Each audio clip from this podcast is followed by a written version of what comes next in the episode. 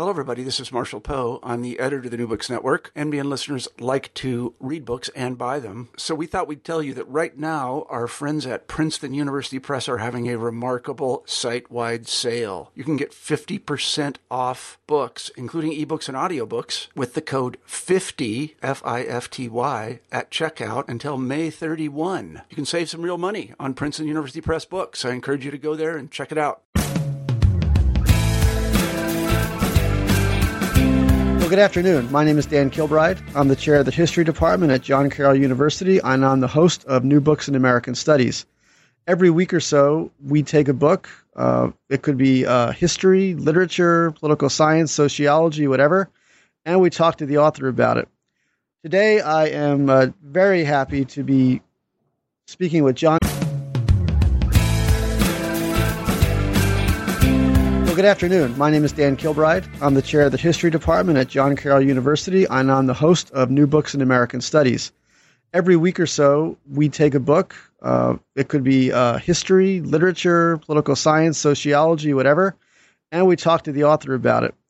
Today, I am uh, very happy to be speaking with John K. Thornton. He's a professor of history at Boston University, longtime professor at Millersville University in Pennsylvania and we're going to talk to him about his new book, A Cultural History of the Atlantic World, 1250 to 1820, published by Cambridge University Press. Uh, I have to admit that as an academic, you were all a little geeky, but I'm uh, I'm very geeky, and I'm very enthusiastic about this interview.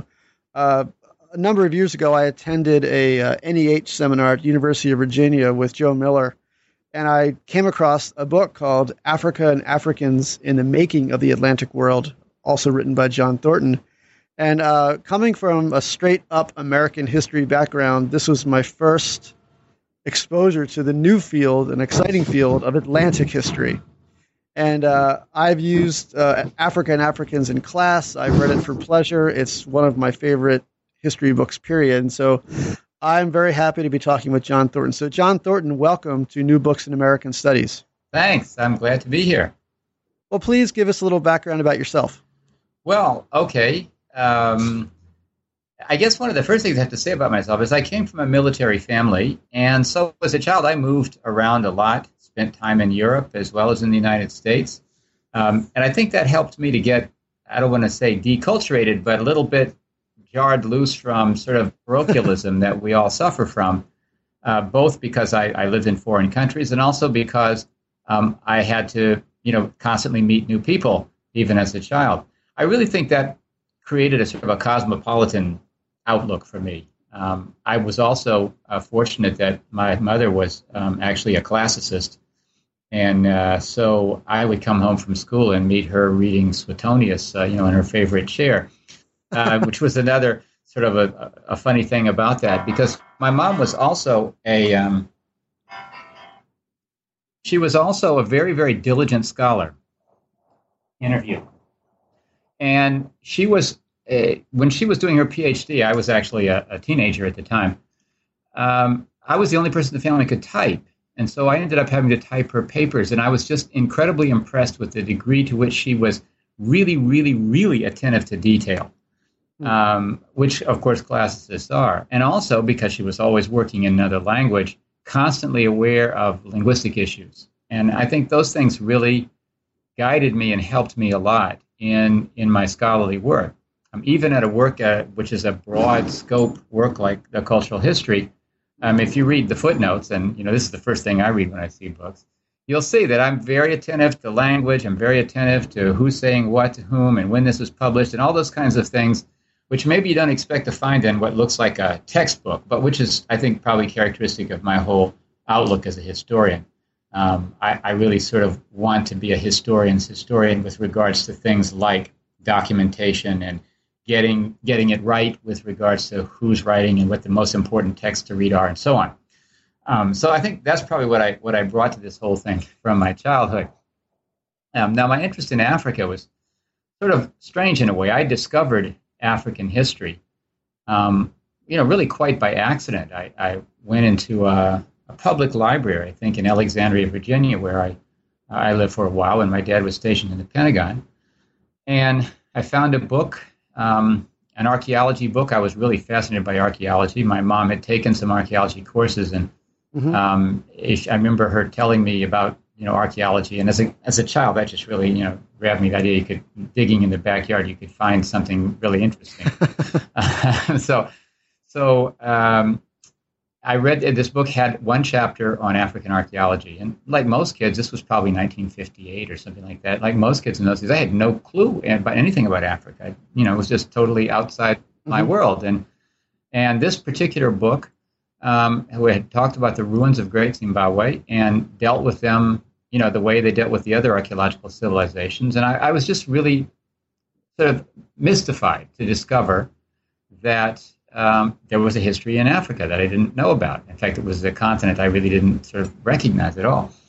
Uh, in any case, so I sort of I read that, and every so often I read another thing. If I came across something about Africa, I would it, it led me to it. Um, and then, sort of a strange thing happened to me, which was that um, when I was in high school, um, first of all, my first two years in high school, I went to an entirely segregated high school. It was uh, only Euro Americans at that school. Hmm. Um, and we moved, as often happened, and I was in, in an integrated high school. And I discovered that I could really run fast and leap really high. I could run like a deer and leap like a flea. um, and so I ended up on the track team. And from there, I met, for the first time, African American kids. Um, and what was interesting was then this would have been in the mid 60s, about the only place where, where white and black kids could meet together in an atmosphere of mutual respect was in athletics or in music. And so that's how I got brought into Africa. And I remember one day, I mean, another little story about this. I could leap like a flea, as I said before. Um, in fact, I could touch the basketball rim with both my wrists without running at all. Um, Oof, wow! And but I weighed 125 pounds, and there were two parks. One was an all-white park. The other was an all-black park. In the black park, uh, the rulers of that park had declared that, that basketball was a non contact sport. So I could play over the rim um, in that park. And so I, I, have, I was a sort of a local legend in regard to that because you know they have this thing white men can't jump, and I could jump like a flea. Um, so anyway, one day I was, uh, but I never talked to these guys about stuff like African history or so on. You know, that was like another part of my life. But anyway, one day I was sitting on the hill with some guys, and this girl passed by. She was a very attractive girl, but she was very dark skinned.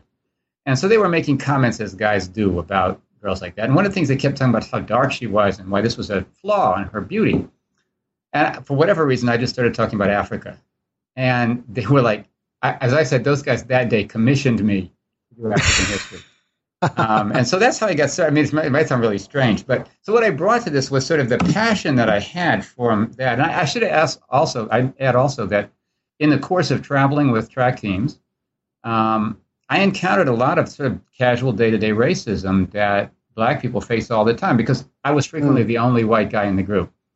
Right. Um, and I, I, had one incident. I know I was going to the Pennsylvania relays with a group of guys, and we could not get a place to stay. And so finally, these guys who were all in their 20s, and I was still 19 and my ears stuck out, they sent me in to get the room key. And guess what? I was the only person that was allowed in. And I, I mean, this was just like, so anyway, this sort of connected me with a, with a hmm. passion for Africa. So I was probably going to be a historian. I was probably going to be the kind of historian I am. But my choice of subject matter was definitely conditioned by my experience with race and racism in my teenage years. And that's what really sort of drove me into African history. Once I got in it, though, to me it was just another challenging branch of history. And I brought with it the idea that I was going to do history of Africa the way I would have done history of anywhere else. Um, and so I, that was sort of my signature with African history. That's so interesting. Uh, you know, usually in that initial question, I ask authors to tell us about the pathway that brought them to this book that we're discussing. Uh, I didn't do that because the story of how this book came to be written is so interesting, I think, that it deserves a question all to itself. So tell us about the genesis of this book at Millersville. Well, okay. So um, basically, the idea was in the sort of the mid 90s, they decided that they needed to have courses that were multidisciplinary and multi regional and because of my having authored Africa and Africans, it seemed like a logical thing for me to address that as to propose a course in Atlantic history. I hadn't actually used that term yet, although I did use it in my course proposal. Um, and the idea that I had was that I wanted to sort of reshape the way we thought of our history as North Americans, now I'm speaking, away from the sort of uh, England to America model that was often characterized history. Um, I think the way uh, we conceive our history, sort of do European history and then we do American history as an offshoot of that. I wanted to really decenter that. And I wanted to bring in not just uh, Africans, of course, because that was my specialty, but also everybody involved in the process. So it meant all the indigenous people in the Americas. Uh, and it also meant the other parts of the American continent, because one of the other things that I thought was lacking in this whole process was um, we didn't hear about Latin America. I mean, Latin America is really a blank space in the American curriculum. Uh, so we don't know about uh, Latin America, but yet we live in societies in which people from the Caribbean and from South America and Central America are increasingly a part of everybody's life. We see them all the time on the streets. They mm-hmm. do things for us. Um, and in my particular case, I'm married to a woman from the Caribbean, Linda Heywood. So um, I had a special sort of, you know, focus there too. So the idea was to be both multi-regional and to um, include all these different groups that come together in, in the process. And I, I, looked at this as a way of reframing the introduction to American history. Mm-hmm. And so this book, the genesis of this book was your class lectures. Is that right? Because there there was no text that you could really right, use, right? Exactly. So, yes. That, I mean, I didn't I didn't literally record my lectures, but what I did was uh, I sort of floundered around for a couple years teaching it. Um, I had a heavy teaching schedule at Millersville, so sometimes I taught the same section two or even three times in the same day. So I got to really practice and re-practice doing it. Um, and of course, you're, you're absolutely right. There just wasn't anything even vaguely close to being able to do what I wanted to do. But more than that, um, it was I couldn't even compile, you know, like a chapter here and a chunk here and a stuff there that made sense um, as reading. Of course, I, I had reading lists for them to read, but it was very unsatisfactory.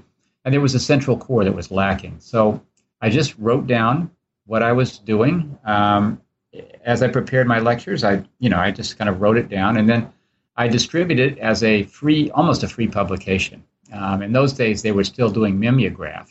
Right. Mm-hmm, mm-hmm. Um, and then pretty soon it got to be where I had, you know, word, word files and so on. Um, and I just every year, as I modified this, as I did more research, I added more and more stuff to it.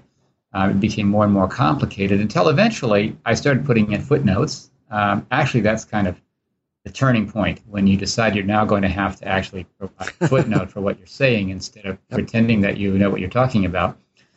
And that changed the. So what had happened was at first it was lecture notes, and then gradually it was lecture notes with footnotes, and then pretty then pretty soon it became a real academic publication, which was now a reference point for the lectures rather than the lectures themselves.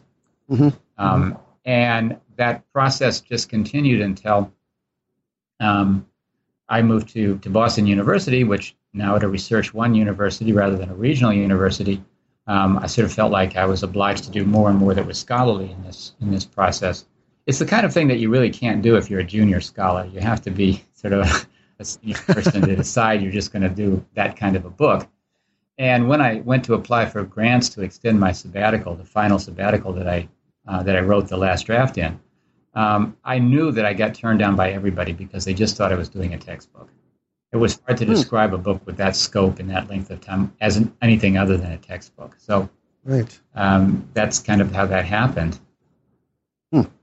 Now, you make a point uh, in your research of using the original language texts of your sources, your evidence, even when there are English translations available. Why do you do that?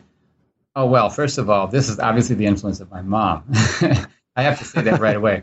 My mother, one of her most uh, influential articles was one that she wrote on um, the use of uh, the word adolescence in Suetonius when referring to um, uh, Nero. And she pointed out that many of the translations had been literal about the word adolescence and thought that meant teenager. But in fact, when you look at the semantic field of the world, word as it's represented in, in other Latin texts, it's actually everybody up to the age 40. Oh. Um, and so that really changed the way you looked at Nero.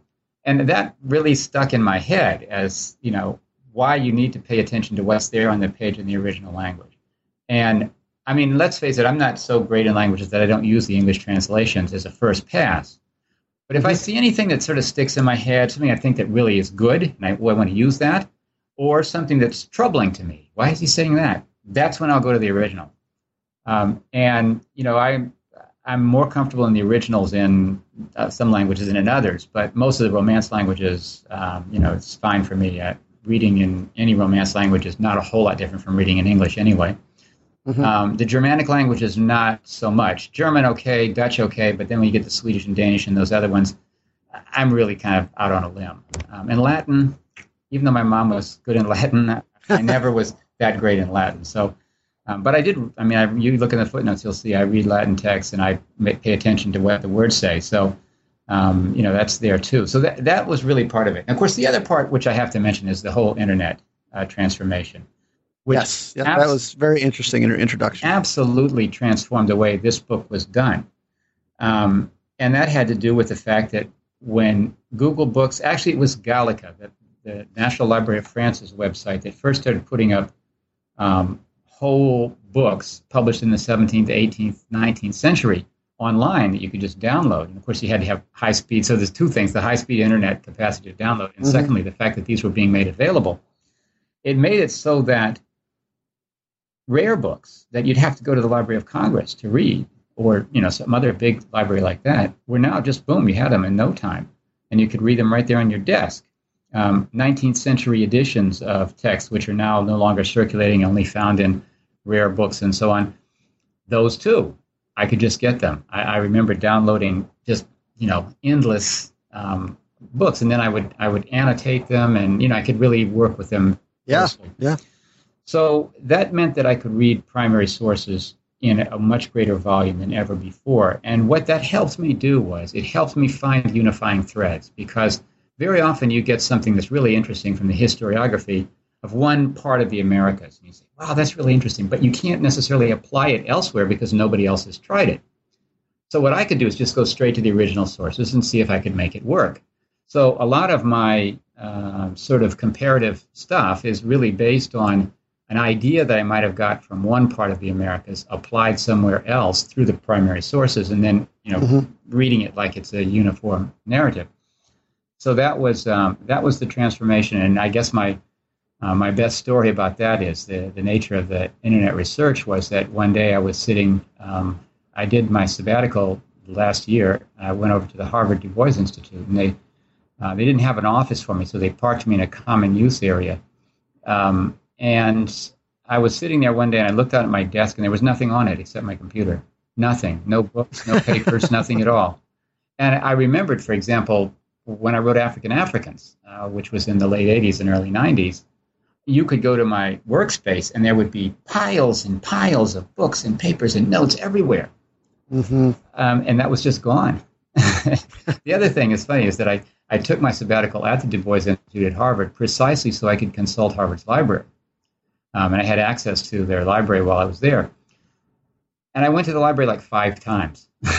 I just, it was just, I just didn't, you know, I just didn't need to go um, because every time I needed something, I could find it online, and I could find it pretty quickly.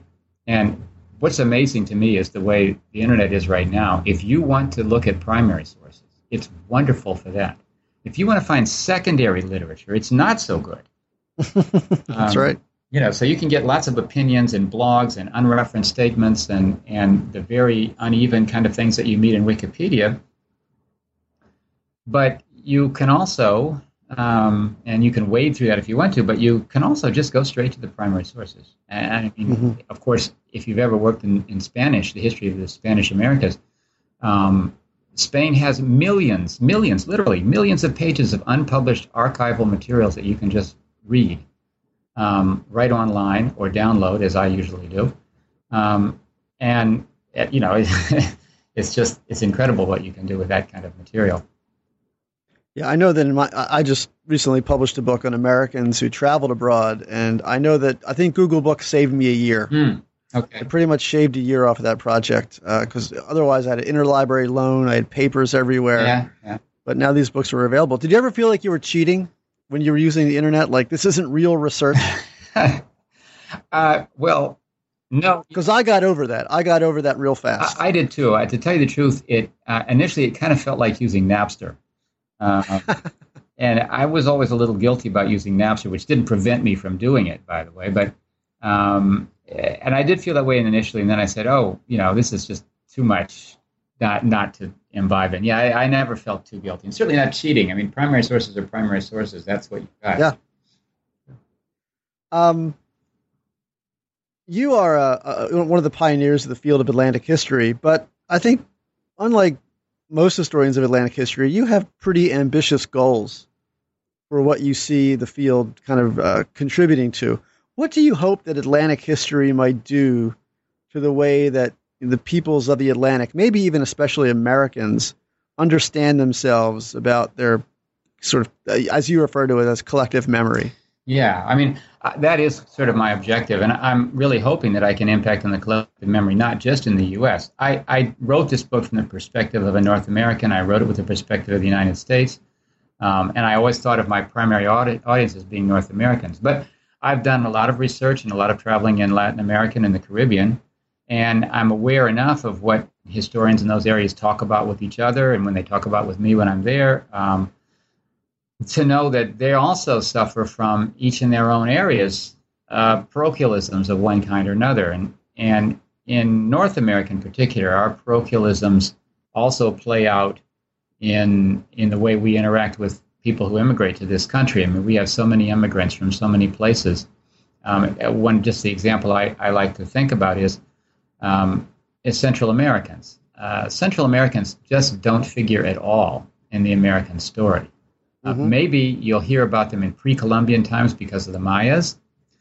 Um, but after that, they disappear completely. Uh, even though, if you know something about U.S. history, you know that the United States played, you know, uh, the Caribbean, the, the, the, Central America was a part of sort of American ambitions in the 19th century. We had the filibusters and all that kind of stuff. Mm-hmm. These are also chapters that aren't really recorded in our history. And yet, um, Central Americans are such a large immigrant group, and they're and they're so focused, not just anymore in you know big cities in the north or in in agricultural areas, but you find them like all through the south, and um, and they're really sort of completely left out. And I know that you know uh, when I was teaching my class, I would have students in the class uh, who were Central American, and they would come to me and they would say, you know, nobody ever taught me the history of my ancestors. Um, at all. I mean, you know, they, they didn't get it, it, They didn't get it from their home training. Many times their parents weren't very well educated, but even those who had educated parents didn't really give them much on that. And they didn't get it, obviously, in the American educational system, but here they were getting it in this class. So um, it's funny that I found that my Atlantic history class often attracted a lot of Latino students um, hmm. who who did find in there something that they, you know, were pleased to find. And What's funny is I don't. It's not a celebrational history as you, you see when you read it. I'm not right. celebrating any part of the Americas at all. But in fact, I think people just like seeing the kind of stories that you meet in European history and other parts of the world as well. Uh, we don't really write a celebrational European history; it's more problem oriented. Um, and I and I treat these areas as problem oriented too. Uh, and that, that seems to be something that they that people appreciate. That it's not trying to say, "Look, these people are great" or something like that. It's it's that they're a part of the world's historical process. There are things that go on here which are interesting from a problematic point of view. Um, I think the way I dealt with the, for example, the Spanish conquest. Um, this is not something that I invented, but the idea that um, indigenous Americans played a huge role in the Spanish conquest, and in fact made it possible, or that uh, Cortez's uh, expansion of right. of Mexico was actually the uh, Aztec conquest of areas they could never conquer before, and the same was true in Peru. That areas were annexed to quote unquote the, the Inca Empire um, by joint Inca and Spanish armies, of which the Incas were usually you know seventy percent of the soldiers, um, and just recognizing that then they had to pay that they had to pay those guys back. It just changes the way we look at Latin America. I um, I remember the 1992 Columbus Quincentenary. It was uh, my book Africa and Africans was published in 1992. Um, and during the run up to that, you know, I remember probably in the late 80s, uh, people were talking about how are we going to do the quincentennial of the Columbus voyages. And initially, of course, it was going to be the same story that we had before, sort of the triumph of Europeans coming in, you know, intrep- intrepidly taking over the Americas. Um, but very soon, the, the Columbus bashing crowd came in, and especially indigenous Americans um, began talking about genocide. And that pretty soon became the driving force um, as to what you know how how Columbus was going to be remembered, and I remember being quite annoyed by this because my thought was we were I was going to use Columbus to talk about people coming together, um, not necessarily always in friendly ways, but coming together nevertheless and creating this new American world.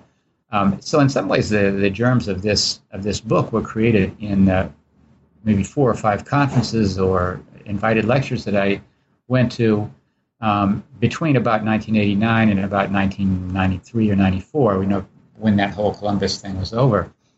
So I think the quincentennial probably influenced me. I wanted to get away from both the celebrational approach, but also the sort of um, Europeans as almighty and all terrible um, in in looking at the way that history develops. Um, can you explain uh, to our readers uh, who might not be familiar with the, or not readers, but listeners, who might not be familiar with the concept of the Atlantic world. What do you mean by the Atlantic world? And can you just give a, a short relation of how had it come together by the 17th century? Okay, well, that turned out to be a lot more slippery than I thought it was going to be because the, the my first thought, of course, was I said, okay, this is European expansion, um, connecting first the African coast to Europe, and then the African coast to America, and then America to Europe, and so on. And so I saw it as just that group of exchanges. That is to say, the Spanish conquest, and then Northern Europeans coming in and sort of trying to get themselves settled in the areas that the Spanish hadn't been able to get into. Mm-hmm. Um, and that's sort of the conventional story. The older Atlantic histories obviously tell that story. But the problem is, of course, is that when you get to Peru, you're no longer dealing with the Atlantic exactly except that exports nope. did go, um, you know, through a complicated route, um, either down to Buenos Aires or through Panama to one place or another. But of course, also both Mexico and Peru were connected to the Philippines. And again, this like you know, when you read the original literature, um, you don't really recognize until you look at, say, for example, Oviedo's history of the Spanish conquest, which was published in the 16th century, that the Philippines conquest is right there as a part of the whole thing. So I said, well, gee, is the Philippines also a part of the Atlantic? And I, I just can't deal with that. And then, you know, as an Africanist, of course, I'd always been involved with the slave trade. And, and I knew very well that Madagascar had sent slaves to the Americas. And the East African coast, not so much to North America, but certainly to Brazil and to Cuba.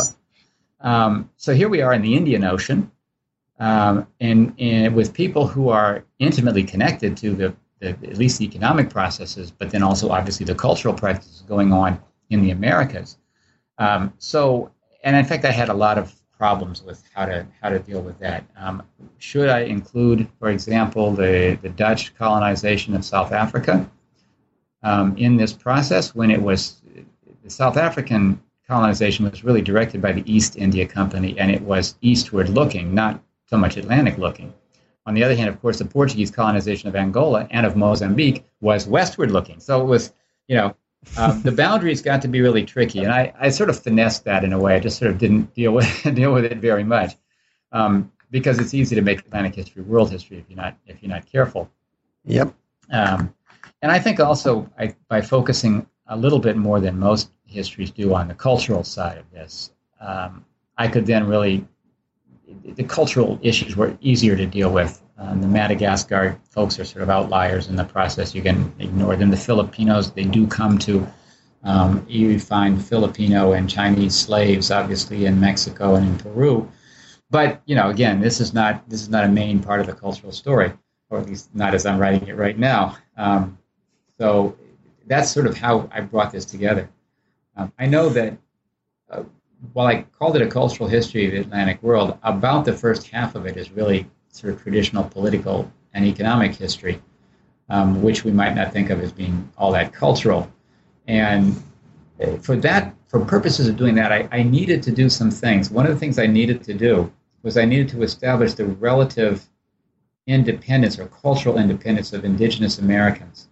Um, by recognizing that the Spanish conquest was incomplete, even in areas where it was pretty much perceived as being total. For example, in Mexico, I was really conscious that the Tlaxcalans, who had helped Cortes conquer Mexico, were really independent um, throughout the entire colonial period. And uh, I was fascinated to see the correspondence of the of the Cabildo, the, the, the city council in Tlaxcala, when Hidalgo's rebellion broke out in 1811 sort of immediately standing up and saying, "Look, we helped you conquer Spain, and we'll help you defend it, and New Spain, and we'll help you defend it."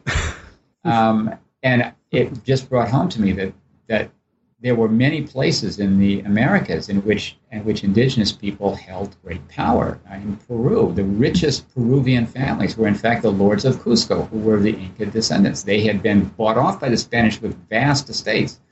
Um, and so that that I needed to do that because I needed to get away from the, the cultural idea that Europeans came in and imposed everything on them. So mm-hmm. when I got to the religion chapters, as you can see in this one, um, it isn't really about uh, forcing people to become Christians. It's a much much more complicated process than that. Uh, and I needed again to have that those politics staked out so that we understood how that would work why there would be garrisons of Nahua speaking soldiers in the Maya area who would put down rebellions on behalf of the Spanish crown in the 1770s, and how those Maya speaking, uh, those um, Nahua speaking people from Mexico, their ancestors were from Mexico, would have their own sort of vision of, uh, of religion that might be similar to or different from that of the Mayas with whom they were dealing. And that complexity, again, I, you know, unfortunately, in a, in a book that, that takes on a large scale, I can't go wholeheartedly into the case studies. Mm-hmm. Um, in this particular case, I was really benefited from Matthew Restall's work because he was he also was in the same sort of mode of thinking that I was, or rather, I should say, he influenced me as much as I would have had any impact on him. Um, that we need to look at the indigenous Americans as much more in charge of their affairs than the model gave us to have. So again, this was a, a necessary evil, I guess, to set up the cultural components was to get rid of that sort of or, or modify that political uh, background. Right. Uh, before you embark on the on the cultural uh, parts of the book, you kind of give a uh, I don't know if it's fair to call it a snapshot of both you know, Europe, uh, Native America, and Africa, but you don't sort of summarize those areas. You you really focus on you know the most important features of those three areas that really shape their contact with each other. What were do you do you think the most important aspects of those cultures that really shape their encounter with each other? Mm. Well, I, that's of course I didn't know how to how to tackle Europe. Let's just start with Europe. Um, what was I going to tell the the people about Europe that was important to me? And and I remember that I I began to realize that it was actually this struggle between uh, the crown and powerful local nobilities who were militarily very powerful, and that in that struggle, control over income was important. Um, and that became sort of one of the themes for European um, uh, expansion was recognizing that the crown's looking for a specific type of revenue stream, uh, and that, that that specific type of revenue stream allows it to do things like pay professional soldiers instead of relying on their aristocracies to fight their wars. Mm-hmm. Uh, I can't. I can't. This argument is developed in more detail than I can give you here, but that's sort of the way I wanted to go with it, and that this led them to want, for example, to actually conquer and control rather than just to trade if they could, um, and that the conquest would be governed by rules that didn't allow the nobility to become independent. Um, they wanted to keep that out, so nobles could go to the Americas if they wanted to, but they couldn't get the privileges they had in Europe. Um, and that was important in shaping specifically the way Europeans encountered Native Americans and the way they negotiated uh, the, the, the, settlements uh, issues that they were dealing with. And then, of course, that eventually loops back on us where the crisis in European finances in the 18th century, again caused by military affairs, required them to basically press really hard on their American colonies to cough up more revenues. And that in turn led to the, the dissension that led to some of the American colonies being able to break free. Um, in fact, one of my my the often repeated in many different words final exam questions was to get students to try to remember the linkage between why Europeans came out and why they got thrown out and how that connected with this stuff. um, that was really the test of how well my class had done, is if they picked up that that point. So when you read the European chapter, at least the one on European expansion, that's what you get. You get this sort of military fiscal state um, issues and how how war was financed and why the colonies were important um, to war efforts. Not necessarily everything else. Of course, when I go back and do, let's say, how Europeans, uh, how European religion developed and how the Reformation was important um, in the spread of Christianity, then you have a whole other story of Europe that deals with uh, specifically how religions change and, and that kind of thing that would then carry across the Atlantic and, and how they cope with non European religions, how they deal with those, and how the people practicing those religions deal with Christianity.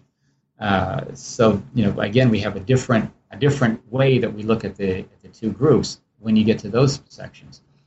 Uh, not so much uh, an issue with some of the more aesthetic things. Um, again, I wanted to get away from the idea of imposition in aesthetics.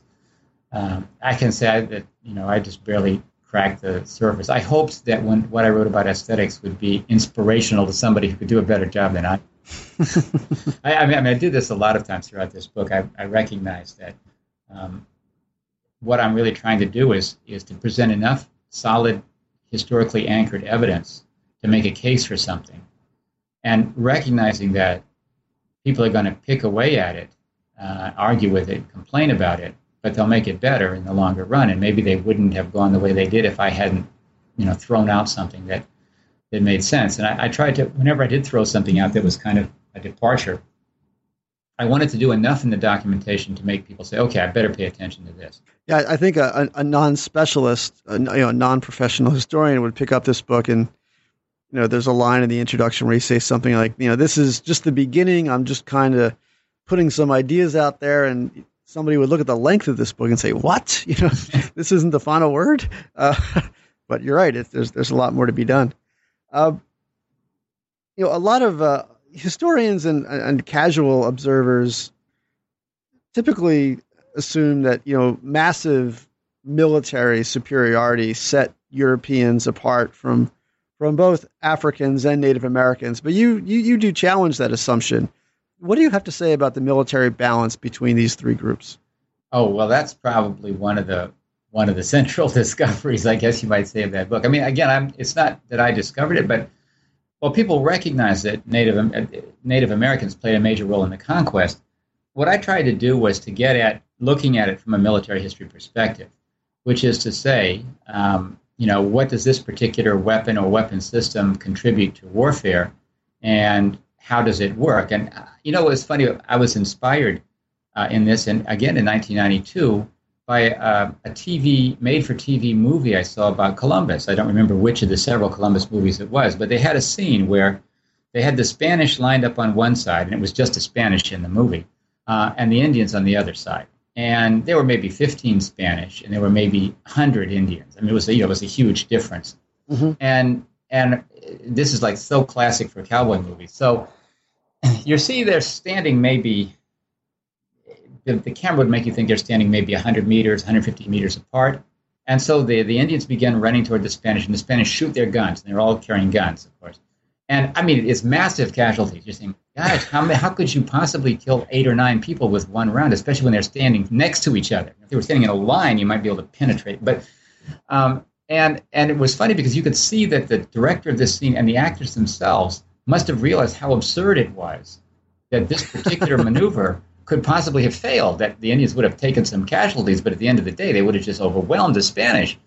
Um, and so they had to stop, look around, um, and then, of course, the, the, ridiculous number of casualties that were inflicted by this round of, uh, of fire. And plus, the Spanish got off three or four shots. And I mean, I'm a I'm a pretty fast runner. Um, so, but nevertheless, you know, even a person who's not very fast they can cover 100 meters in you know 16 or 17 seconds that's and believe me you can't reload an arquebus. i mean these guys get one round of shot that's it and then they have to figure out how to deal with the people who are now on top of them so anyway i just said okay wait let me just back up and say okay how did this happen and that's when i started going to the original sources and it's funny because in the chronicle tradition, where um, the activities of individual knights are often detailed, like you look at Spanish chronicles from the Middle Ages, they'll talk about a battle where you know there were thousands of soldiers engaged, and yet they'll describe the activities of like 15 people. They'll name who they are. Sometimes they'll even name the, the sword strokes they laid on each other.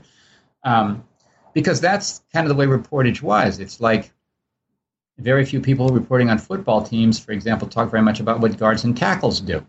Mm-hmm. Um, mm-hmm. And it's all about, you know, quarterbacks and so on. Um, and this was the, sort of the same model. The, the peones, the foot soldiers, and so on, they don't really count in the battle very much. Um, and that's kind of the tradition they brought to the Americas. So people writing about military engagements. And let me just add that you might think this is strange, but there's very, very, very little detail on what happened in military engagements. Sometimes almost none at all. Um, so I really scratched and and scrounged to try to figure out how these battles were really waged. But the one thing I did get into was there was enough information to show that we had thousands and thousands of indigenous people and dozens and hundreds of Europeans. Mm-hmm. That gave me sort of the idea of how this might have worked. And then I sort of looked wildly and see if I could find anything described well enough to do so. And I don't know if you noticed this little detail, but I found a, a very helpful one in Cieza de Leon's um, description of the conquest of Peru, where he describes an engagement in which um, I figured out the Spanish force engaged suffered um, about 25% of its members killed or seriously wounded, and about 10% of the indigenous people were killed and wounded. And part of the reasons the Spanish broke off the engagement was they were just exhausted.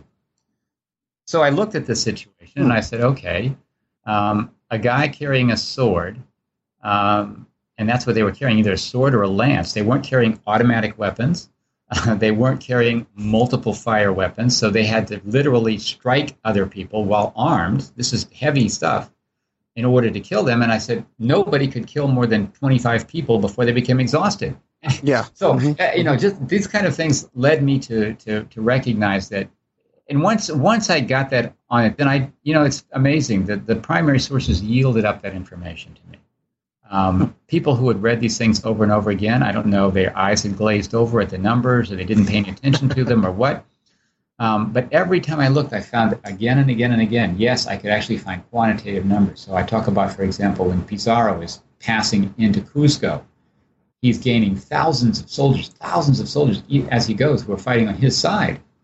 Um, and then as as they've taken Cusco, they're they're moving out into the country to pursue the Inca generals, Quisquis, for example. Um, and again, they're taking thousands of Incas. These are, you know, these are hardened professional soldiers and, you know, uh, 50 horsemen. Uh, so anyway, I, I don't, I, don't, want to go on and on about this, but just sort of using that imagination of how that and that one film's attempt to do it. I think that's one of the, the great things about uh, imaginary works like that, especially film works, is that you actually have to figure out how things happened when the sources don't tell you. Hmm. That's right. Uh, it, it's also the case that uh, people tend to assume that the, the normative relationship between Europeans and Native Americans in particular was one of conquest, Europeans conquering uh, Indians. But you uh, do, uh, document that, you know, it, both in terms of Europeans and Native Americans and Europeans and Africans, contact and not conquest was in many ways the normative relationship and often on a more or less egalitarian basis. Mm. How do those relationships work? Well, um, yeah, th- this is another discovery. I remember realizing at some point that the Spanish only conquered about 15% of Central America, for example, and all the rest of Central America they literally never brought under their control. And in fact, um, the Central American coast was to the Spanish, in many respects, what the North American continent was to, to, to English and, and French uh, people, which was that it was mostly in the hands of indigenous people, even at the time of independence. And that, in fact, it's the 19th century when many of these areas were brought under outside control. Um, what was even more surprising to me was that um, a, an area like Veragua in the, in the coast of Panama was a gold producing region. And the Spanish really wanted that place, and they just couldn't conquer it. They just couldn't do it. Um, they were defeated. They went in, they started mining operations. They were they were hacked up. They came back a few years later, tried again, hacked up. Um, and I was um, I'd always sort of been under the impression that the reason that they didn't conquer this place or that place was because they didn't have anything they really wanted anyway, and they weren't going to bother with it. But that really wasn't the case, um, and so they did have to learn to coexist with people. Um, and of course, this was really true in Africa. That's where I knew it from the first point. Was right. they were defeated very early on in attempts to literally land Marines on the African coast. I mean, it's surprising to me how many people think that the slave trade was about Europeans landing Marines and capturing yep. people. Yep. Um, and obviously, that when you even begin to think about that, you realize that that's impossible. You know, the size of ships and the number of people they could carry and uh, all that stuff, just the marine theory wasn't going to work. And of course, the primary sources don't support it at all. Mm-hmm. Um, so once you realize that they couldn't do it, they tried. All right. I mean, this was this sure. they wanted yeah. to do, but they just couldn't do it. And then they settled down. Okay, well, if we can't get it that way, we'll do what we can. And and they created uh, commercial relationships with Africans, and pretty soon that worked very smoothly for them. Uh, this happened many more times in the Americas than people are aware of, uh, in part because, I mean, you know, historians are stuck with documents, and in those areas like Veragua or um, or other parts that the Spanish didn't conquer, we don't know much about them because after a while the Spanish don't even write about them. Yeah, and therefore we don't hear them. You just sort of they're sort of blank spaces on the map. Now, in terms of cultural exchange, you observe that um, not all elements of culture are created equal. Mm. Some features of culture are more uh, malleable, more transferable, flexible than others. Where does language fit into that spectrum, and how did Atlantic peoples accommodate linguistic uh, conflict? Yes, well, I have to say that the, one of the things I do when I approach culture is I divided them into hard, medium, and soft, um, mm-hmm. for better or for worse, which is that hard culture, hard elements of culture uh, don't change very much at all. And when they do change, it tends to be by breaking. Um, so I, you can liken that to like really hardened steel, which you know is great for cutting certain ways. But if you, my example is if you take a knife, uh, a sharp knife, you can easily sort of cut meat with it but if you try hacking the ice in your refrigerator, I know this from experience, it'll break. okay, so um, that was my that was my uh, college version of defrosting the fridge. Um, so the idea was, and this was true with language, is that because language is a system that has to be to be native acquired, you really have to do it before you're 12 or so. It's a huge system of complex connections, and while we can certainly learn other languages and be able to communicate in them, and I know that very well, um, native proficiency really eludes us beyond that point. So um, you're in a situation where it's really difficult for. I mean, I can't remember how many times I've read about uh, Europeans stripping Africans of their languages, for example. Well, you can't strip somebody of their language. I mean, even if you wanted to do it, you couldn't do it because mm-hmm. you can't. You have to give them something to talk to each other in, and if you want them to learn your language, you have to teach them. And nobody wants to spend the resources to teach somebody how to speak their language. So they work on you know solutions that get around that problem.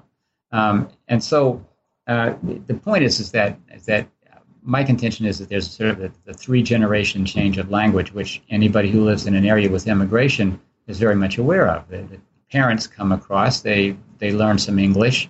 Uh, enough to get around, and their kids become bilingual, so they can speak to mom and dad at home, and because they hear the language at home, mm-hmm. um, and of course they have to they have to connect with the outside world. And since they're children, they learn that as a native language. And then the third generation, they don't really bother to have to deal with talking to grandma, and they become completely fluent in the target language. Now, of course, that's not always the way it works, but um, it's a way of getting at it.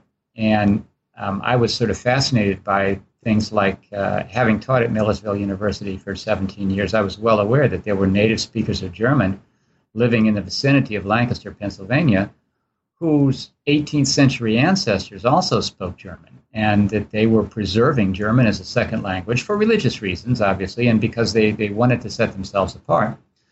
Um, and I thought that was very interesting, considering that other German-speaking people who came to other parts of the Americas, you know, had abandoned German by the second or third generation for sure.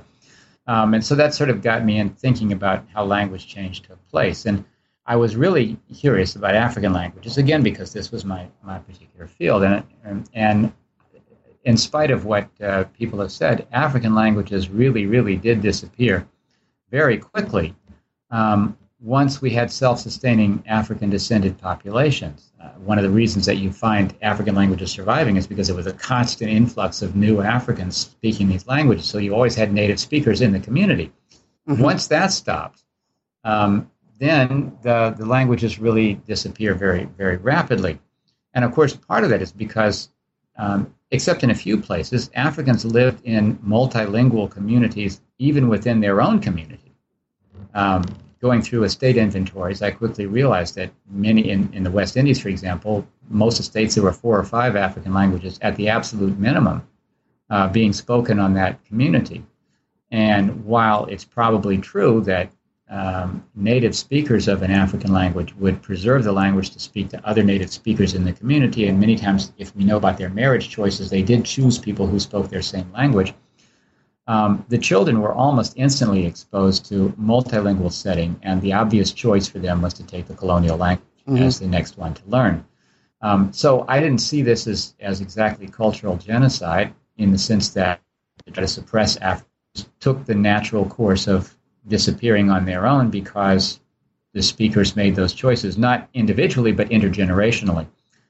Um, and the if you look at the impact of African languages on the Americas, it's typically in in um, it's in vocabulary items, and it's in vocabulary items relating to uh, items of the universe that are particularly associated with those people. So something like gumbo, for example, um, mm-hmm. which is a Central African word for okra. Um, you know that word's going to survive as long as people are using gumbo and making okra. Um, and since my mom cooked a lot from New Orleans. I I was exposed to that very early in, in life. Um, so that that's typically where you meet it. This is special vocabulary. Some some items of religious vocabulary and many items of cuisine might pass in, but but basically um, most of the other items of the language are, are gone. Uh, it just doesn't really make sense to for that generation that's going to learn the new language as children. Yeah. They don't they don't have to preserve the old language, and they and they don't if parents want to push kids, you know, you meet people who are three or four or five generations um, speaking a minority language and or bilingual. Um, it's there's some there's something that pushes them to do that. That's not just normal life. It's often religious beliefs that that make them do that. Mm-hmm. Now, as opposed to language, which, uh, as you said, you categorize as uh, as hard. Uh, you describe uh, you know aesthetic forms of culture like clothing styles, art, and music as as soft. Right. Why were they more soft than language? Well, because it's that's that was uh, this is to me was the. Let me just say that I'm exploring this idea theoretically. I developed sort of a theory of how it might work, um, and produce as again I hope enough evidence to make people take it seriously uh, as to how that happened. And so, one of the things I, I point out is that um, the average consumer of aesthetic products doesn't have to learn a whole vocabulary to be able to participate in the consumption. And that so many works of, of art, whether that's musical art or visual art, are actually produced by a relatively small number of people who are specialists, as it were. Um, that you can have this this uh, potential for preservation and change in that um, I can learn to appreciate the music of India by just going to India and listening to the music and coming to like it. Um, I don't have to learn how to play it. You know, so that's what, I, that's what I'm getting at. And, and, and one of the reasons I chose music as the thing I wanted to highlight was it was it was easier to deal with, um, just from a source material point of view. Even though I couldn't hear the music, I knew you know sort of enough about it to be able to figure out what was going on. Um, and what I saw in music, I, what interested me in music was obviously that uh, African music has been so influential in the Americas, and it's independent of demography, um, which I thought was really interesting. Um, you might have thought that the aesthetic culture of the majority of the population would prevail. And in a place like North America, African music has been extremely influential in our musical culture, and yet African descended people are only 10, 12% of the population, depending on where you are. So, why did this group that was relatively small have this large impact? And why is it that the music of Barbados, let's say, is not significantly more African than the music of North America or even the music of Chile, where you know the indigenous, the African descended population is really small. Um, and so I had to sort of that, that was my that was my starting point to figure out how to do this. And and what I concluded was that was that um, even in very simple societies, uh, musicians there tend to be a category of people who are musicians. And one of the ways, again, I learned this when my daughter was learning how to play violin. and I realized that not everybody can master an instrument. Um, and I had many a night where I listened to practice on the violin that was um, not terribly unlike a cat fight. And she was a diligent child. She really worked at it, and she just wasn't any good. I, I shouldn't say that, but, but, you know, so so I realized, and then at the same time, there was this other kid that she was taking lessons with, and this guy, you know, he could pick up anything, and he sounded professional practically the day he touched it. Um, and so I realized that, that this idea of virtuosity, that that there are some people who just have music in them, and that even from ancient times, those people were the ones that made music for the community. Uh, and that music has, while it may very well be that the popularity of music is sort of spontaneous and people like it, there's this dialogue between the, the skilled player, as it were, the skilled composer, and their audience, and that that dialogue happens cross culturally, cross class, and everything else. And this solved for me the, the African music problem. And then I tried applying it elsewhere. So for me, what I understood was that here's a guy who's a skilled musician in Africa. He knows how to play music. He knows how to do the things that African musicians do. He's in, he finds himself in the America. He's a slave. So he knows the one thing that's going to get him out of that is, you know, I'm going to play music and somebody's going to like it. And he has a very, very strong incentive to make his music as as attractive to as many people as he can. And the one thing he mm-hmm. really, really wants to do is to make it attractive to a multiple group of African nationalities whose musical cultures may be different and the master. Um, and I think that's what that pressure, that huge pressure uh, on on this group of musicians to find a musical tradition that would please the masters and please the slaves with their multiplicity of African musical styles. Um, may explain why African descended music is so popular worldwide.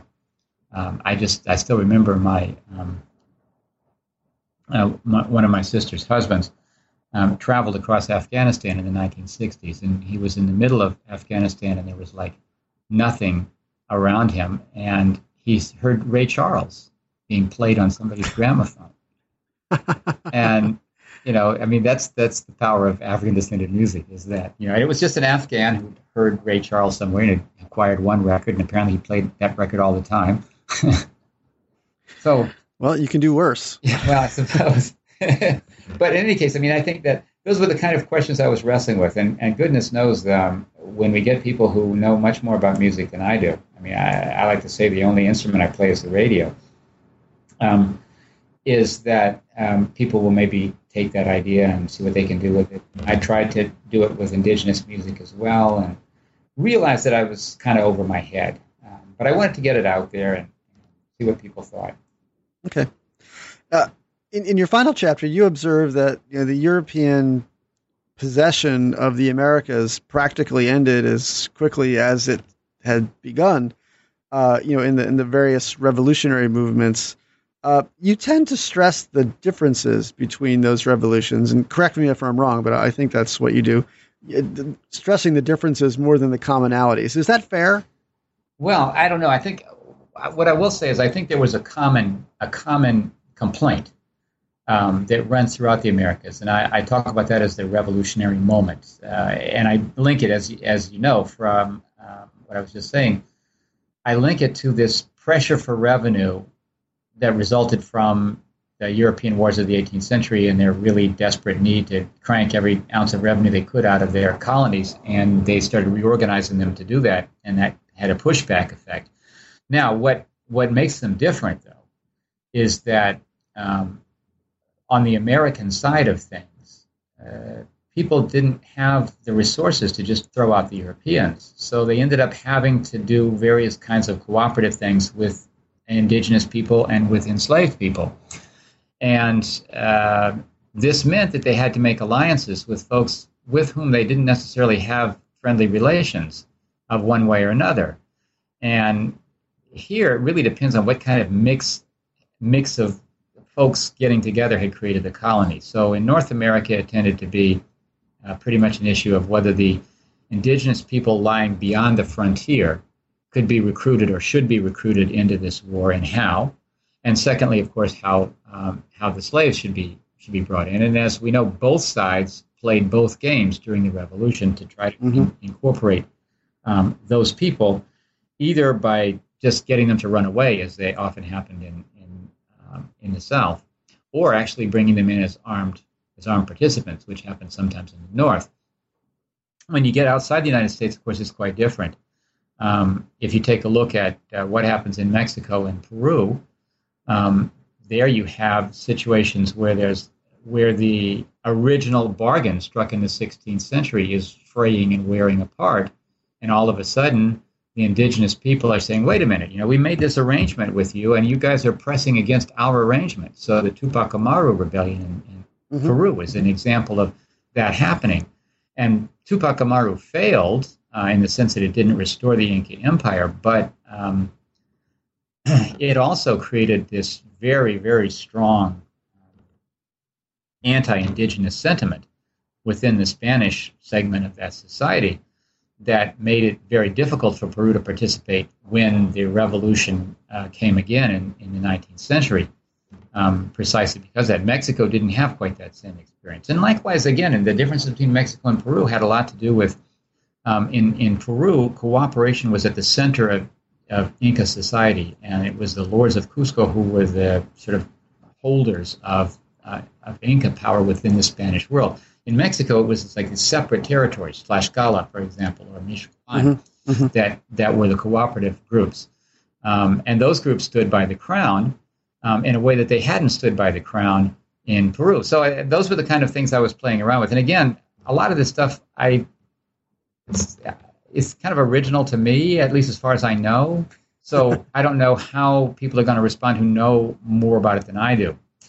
And uh, I spent a lot of time scrounging around trying to get at the primary sources um, for those that period, and it was much harder for me to do so. Um, the um, the local uh, archives of the individual American countries are not online yet. Mm. And the Spanish archives don't help much because they're it's not their uh, documents that are helping us. So, mm. You know, I had um, I had some documentary collections which I tried to use for the Mexican one. Uh, Peru was much harder to do, and again, it was I realized I could have easily written a whole book about this. And of course, everybody could write a whole book, not just about that, but you know, about individual countries. Um, and I have to say that I, right. I, found that chapter really difficult to write. I wanted again to make enough points um, and to present the perspective I had, which I recognize as not being the same as everybody else's, and see how people respond to it, and hopefully giving enough primary information that they have, they feel that they have to at least pay attention to it. Well, John, we've uh, taken up an hour of your life, which you're never going to get back. Uh, so, the, the final question I want to ask you, and I, I know this might sound kind of perverse since you've just cranked out this long book that that you spent years on. But so, what do you do for an encore? What's what's next for you? Oh, I don't know what the next thing is. Um, probably not a project like that one. Um, I I feel a debt to the Kingdom of Congo, um, which is to say, the Kingdom of Congo was my first historical project, my PhD mm-hmm, thesis. Mm-hmm. and over the course of uh, 35 years since I finished that thesis, I've continued to compile information about Congo. I've written a couple um, books about it. I wrote one one other complete book on, on the Kingdom of Congo, um, and I reckon. I, I mean, I'm realizing that in that there's not many people that are doing sort of frontline research on these topics. So I might really find myself going back and saying, okay, let me you know let me do a Congo book or uh, something dealing with Congo again, covering more territory or different territory than I did the first time, just because I'm not seeing anybody else doing it, and I have I have a lot of material and I have a lot of skills that I built up over a long period of time. I had to use. I mean, the Kingdom of Congo was very demanding linguistically, um, and you know, I, I've I've acquired working knowledges of those languages and, and the paleographies of the texts and, and I know the texts I've read them over and over again. Mm-hmm. Um, so you know I, I feel like I might do that, but I'm not going to promise that. Um, yeah, you, you deserve a break. Uh, I think you've earned it. Uh, well, John Thornton, uh, thank you so much for talking with us today. Why? It's, you're welcome. It's been a pleasure. All right, great. So this is Dan Kilbride signing off from New Books in American Studies. The book we've been talking about today is John K. Thornton's Cultural History of the Atlantic World. When you go on the New Books site uh, and you download this interview, you'll see a link there to the Amazon page. Go ahead and buy it and read it. You'll enjoy it. Once again, this is Dan Kilbride signing off. So long.